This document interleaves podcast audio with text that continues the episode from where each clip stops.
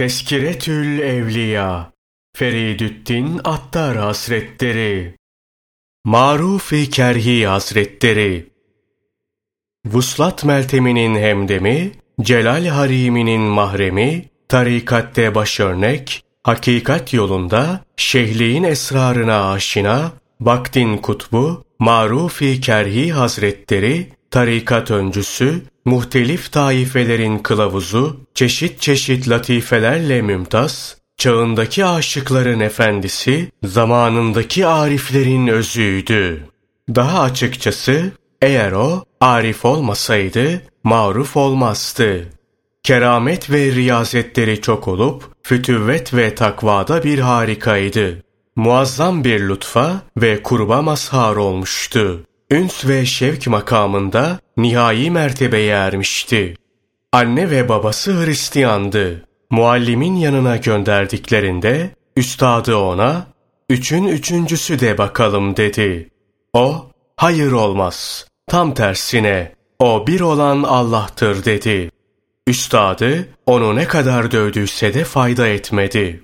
Bir kere şiddetli bir şekilde sopaladı. Bunun üzerine Marufi Kerhi Hazretleri oradan kaçtı. Onu bir daha orada bulamadılar. Annesi ve babası keşke geri dönse de dilediği din üzere bulunsa biz buna razı oluruz diyorlardı. Oysa gidip Ali bin Musa Rıza'nın elinde Müslüman olmuştu. Aradan bir müddet geçtikten sonra gelip babasının evinin kapısını çaldı. İçerden ses geldi. Kim o? Maruf. Hangi din üzeresin? Allah Resulü Muhammed sallallahu aleyhi ve sellem dini üzereyim. Bunun üzerine anne ve babası da Müslüman oldular. Daha sonra Davud-i Tayi Hazretleri ile görüştü. Çok riyazet ve çile çekti. İbadetleri tam ve mükemmel bir şekilde yerine getiriyordu. Doğruluk yolunda o kadar yürüdü ki nihayet parmakla gösterilen bir mertebeye erişti. Muhammed bin Mansur Ta'i anlatıyor. Bağdat'ta Marufi Kerhi'nin yanında bulunuyordum. Yüzünde bir sıyrık eseri gördüm ve dün yanındaydım. Bu sıyrık yoktu. Ne oldu diye sordum. Sana faydası dokunan şeyi sor dedi. Mabudun hakkı için bunu bana söyle dedim. Akşam namazı kılınca Mekke'ye gidip Kabe'yi tavaf etmek istedim. Su içmek için zemzem kuyusu tarafına gittim. Ayağım kayınca orada kapıya çarptım. Bu sıyrık işte ondandır dedi. Naklederler ki bir kere Dicle nehrine gidip abdest aldığı bir sırada bir koca karı zaviyeye girip oradaki mushafını ve seccadesini alıp gitmişti. Peşinden giden Marufi Kerhi Hazretleri ona yetişince yüzüne bakmış olmamak için başını önüne eğip onunla konuşmaya başladı ve Kur'an okumasını bilen çocuğun var mı diye sordu. Koca karı hayır deyince Marufi Kerhi Hazretleri öyleyse Mushaf'ı bana ver. Seccade senin olsun dedi. Onun halim selim tavrı karşısında hayrette kalan kadın her ikisini de götürüp yerine koyunca Marufi Kerhi Hazretleri seccade senin helal olsun al götür dedi. Bu manzara karşısında haya edip mahcup olan kadın oradan sıvışıp gitti. Naklederler ki Marufi Kerhi Hazretleri bir gün bir toplulukla giderken gençlerden teşekkül eden bir cemaat kayık içinde içip eğleniyordu.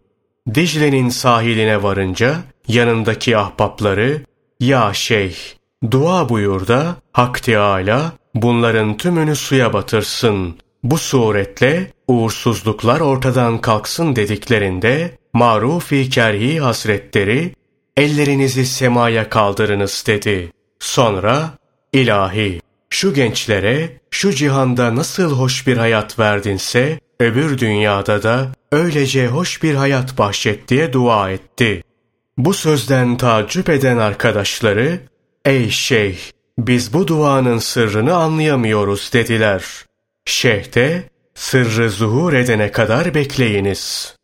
Bu topluluk şeyhi görünce rebaplarını kırıp şarabı döktüler. Hepsini bir ağlama tuttu. Şeyhin ellerine ve ayaklarına kapanıp tövbe ettiler. O vakit şeyh dedi ki, Gördünüz mü? Kimseyi batırmadan ve kimsenin canını yakmadan hepsinin muradı nasıl asıl oldu? Seri-i Sakati, Kuddise Sırrıhu anlatıyor. Bayram günü hurma çekirdeği toplar halde gördüğüm Maruf-i Kerhiye, bunu ne yapacaksın dedim. Şu çocuğu ağlar bir vaziyette gördüm ve küçük, niçin ağlıyorsun dedim. Ben yetimim, ne annem var ne de babam. Çocuk arkadaşlarımın cici elbiseleri var, benim yok. Onlarda olan oyuncaklar bende mevcut değil dedi.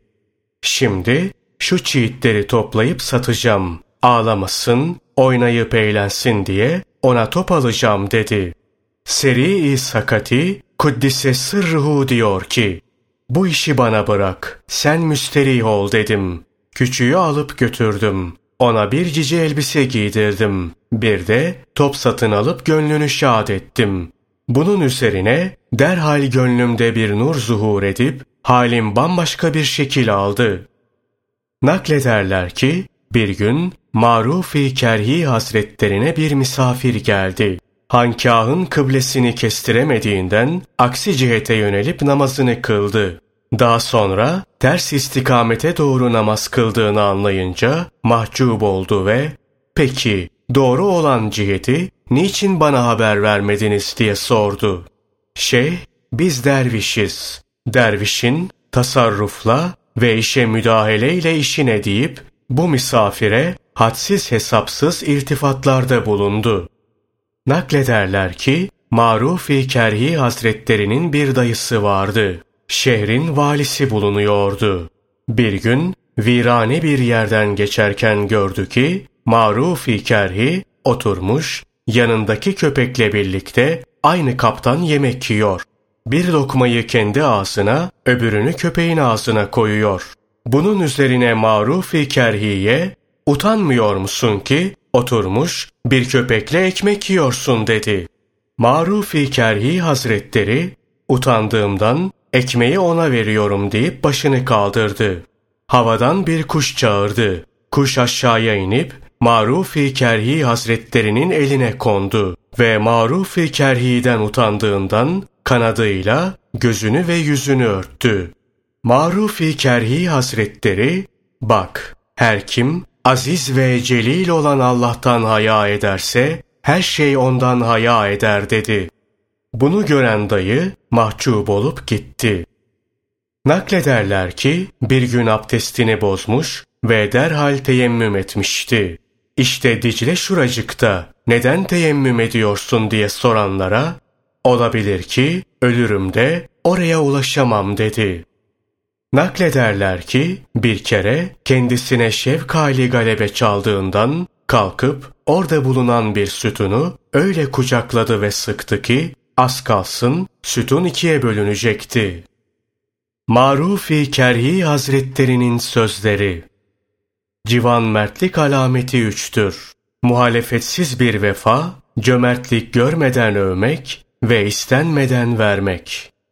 Yüce Allah'ın bir kimseye gazap etmiş olmasının alameti, o kimseyi nefsinin faydasız işleriyle meşgul etmiş olmasıdır. İzzet ve celal sahibi Allah'ın evliyasının alametleri şudur. Onların hep akıllarında Allah Celle Celaluhu fikri vardır.